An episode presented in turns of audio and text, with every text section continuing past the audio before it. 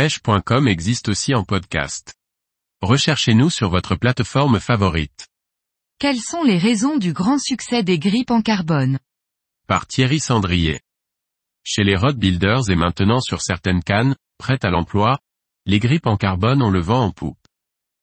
S'agit-il seulement d'une dimension esthétique ou l'utilisation de ce matériau pour les éléments de nos cannes à pêche apporte-t-il aussi un aspect technique? Le carbone, composant fondamental de 90% des cannes à pêche du marché est un matériau très présent dans notre matériel. Cependant jusqu'il y a encore deux à trois ans, son usage se limitait aux blancs. Il s'est peu à peu répandu aux grippes des cannes et aujourd'hui, l'offre devient conséquente, du moins pour les road builders. Quelles sont les raisons de ce succès?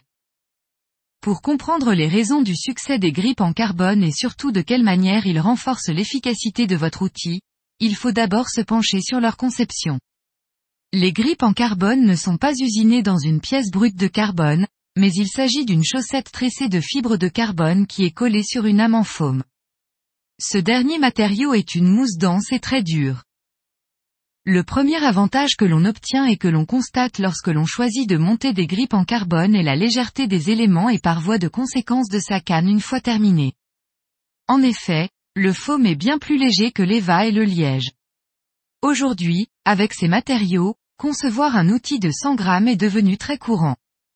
La légèreté est évidemment signe de confort à l'utilisation et permet un bon équilibre de son ensemble, d'autant que les moulinets sont eux aussi de plus en plus légers. Le second avantage technique qui oriente le choix des rod builders vers les grippes en carbone est le gain de sensibilité. Le foam est une mousse extrêmement rigide et à ce titre, il transmet bien mieux les vibrations et donc les informations que tout autre matériau plus habituel. L'EVA et le liège ont une certaine souplesse qui absorbe les ondes. La preuve en est que ce dernier est utilisé couramment pour réaliser l'isolation phonique d'une pièce. Au-delà des aspects techniques, il existe aussi des raisons bien plus subjectives et superficielles, qui contribuent à l'engouement des pêcheurs pour les grippes en carbone. Si l'esthétique n'apporte rien à la réussite de nos sorties, en revanche elle contribue largement à notre plaisir. Et on ne peut le nier, le carbone possède un charme indéniable. Avec le temps, l'offre s'est considérablement développée et si les premiers modèles de grippe étaient disponibles uniquement en noir, aujourd'hui, vous pouvez varier les plaisirs avec du rouge, du bleu, du jaune, etc.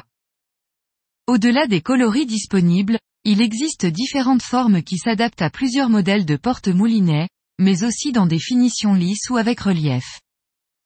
Enfin, même si cela apporte un poids additionnel à votre canne, il est possible de vernir ces grippes pour leur apporter de la brillance et une touche de singularité supplémentaire.